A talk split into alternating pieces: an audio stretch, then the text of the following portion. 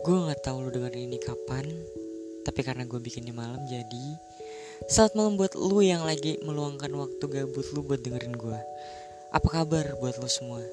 Semoga selalu diberi kesehatan dan kemampuan untuk mengikhlaskan sesuatu yang menyakitkan. Oke, pada episode perdana kali ini gue bakal bahas tentang overthinking, sebuah kegiatan yang kita semua lakuin padahal udah tahu nyakitin. Dan kalau lo asing sama istilah overthinking, overthinking adalah istilah untuk perilaku memikirkan segala sesuatu secara berlebihan. Itu kata Google. Iya, kalau lu punya khawatir yang berlebih sama sesuatu, misalnya pacar, sahabat, keluarga, bahkan masa depan, nah artinya itu lu lagi overthinking. Nah, menurut gue overthinking itu punya dua faktor yang paling gede. Pertama, faktor internal. Yang kedua, itu faktor eksternal. Dua-duanya punya andil gede banget. Oke, gini deh, kita bahas satu-satu.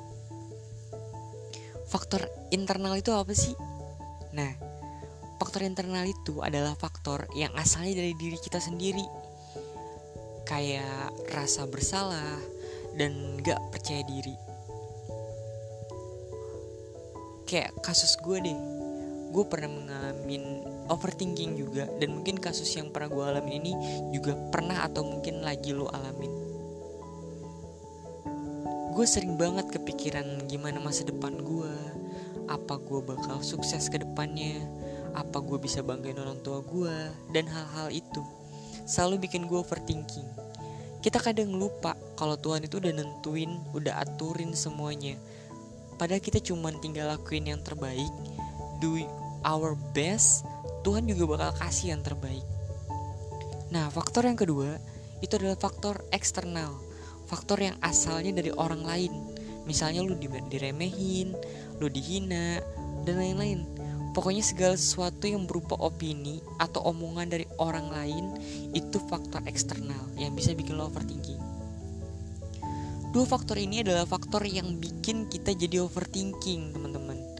Kayak pepatah pernah bilang, kalau kita mau memperbaiki kapal bocor, kita harus cari lubangnya, terus tambal. Gak tau deh pepatah dari mana, pokoknya ya gitu deh pokoknya. Tapi pelajaran yang bisa diambil adalah kalau lo berhenti dari kebiasaan buruk overthinking, kalau lo mau buat bikin kesehatan mental lo bagus, lo cari dulu sumber masalah kenapa lo bisa overthinking. Apakah faktor internal atau faktor eksternal, atau mungkin dua-duanya?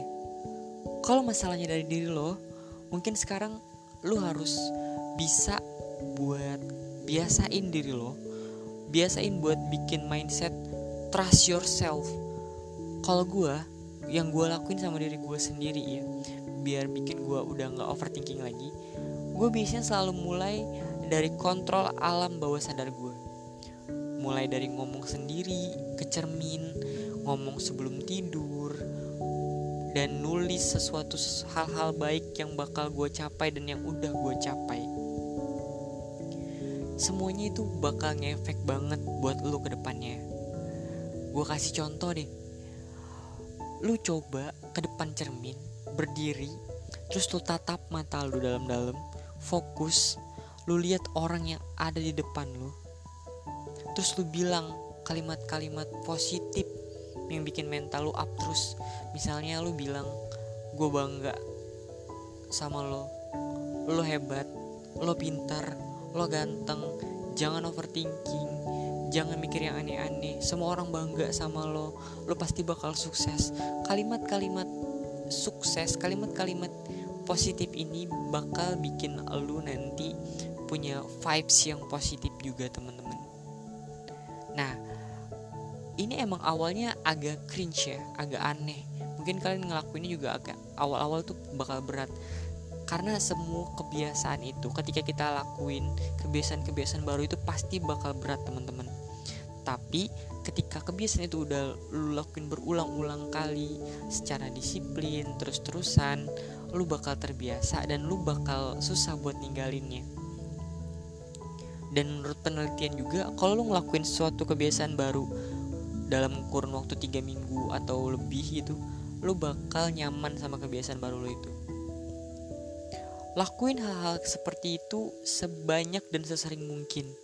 Karena lama-kelamaan, alam bawah sadar lu bakal nangkep pesan dari apa yang lu ucapin dan apa yang lu pengen sampein ke diri lu. Akhirnya itu bikin alam bawah sadar lo ngasih koneksi ke alam nyata atau ke alam sadar lo, kalau itu tuh bakal jadi kenyataan gitu teman-teman. Nah, kalau masalahnya karena faktor eksternal nih, karena faktor orang luar, karena bacotan orang lah, hinaan, omongan orang, pokoknya macam-macam yang berasal dari luar, dari yang bukan dari diri lo harus mulai mempersempit circle pertemanan lo. Iya. Mungkin ini kedengeran agak-agak susah ya buat dilakuin, tapi lu harus. Karena percuma kalau lu punya banyak temen tapi semuanya kebanyakan orang toksik. Karena menurut gue pertemanan atau persahabatan itu lebih baik sedikit tapi bagus, berkualitas, daripada lu punya pertemanan banyak, lu punya teman di mana-mana tapi semuanya tuh gak ada yang berkualitas atau semuanya tuh toksik. Gak mau, lo harus ngelakuin. Ini juga buat kesehatan mental lo. Buang rasa gak enakan yang lo punya dan gak percaya diri, semuanya itu buang, lupain. Oke, kalau gue bisa, lo juga pasti bisa. Kita sama-sama dilahirkan dari, dengan, dan untuk hal yang sama. Sekarang pertanyaannya bukan bisa atau enggak, tapi mau atau enggak. By the way, terima kasih buat lo yang udah dengerin gue sampai selesai.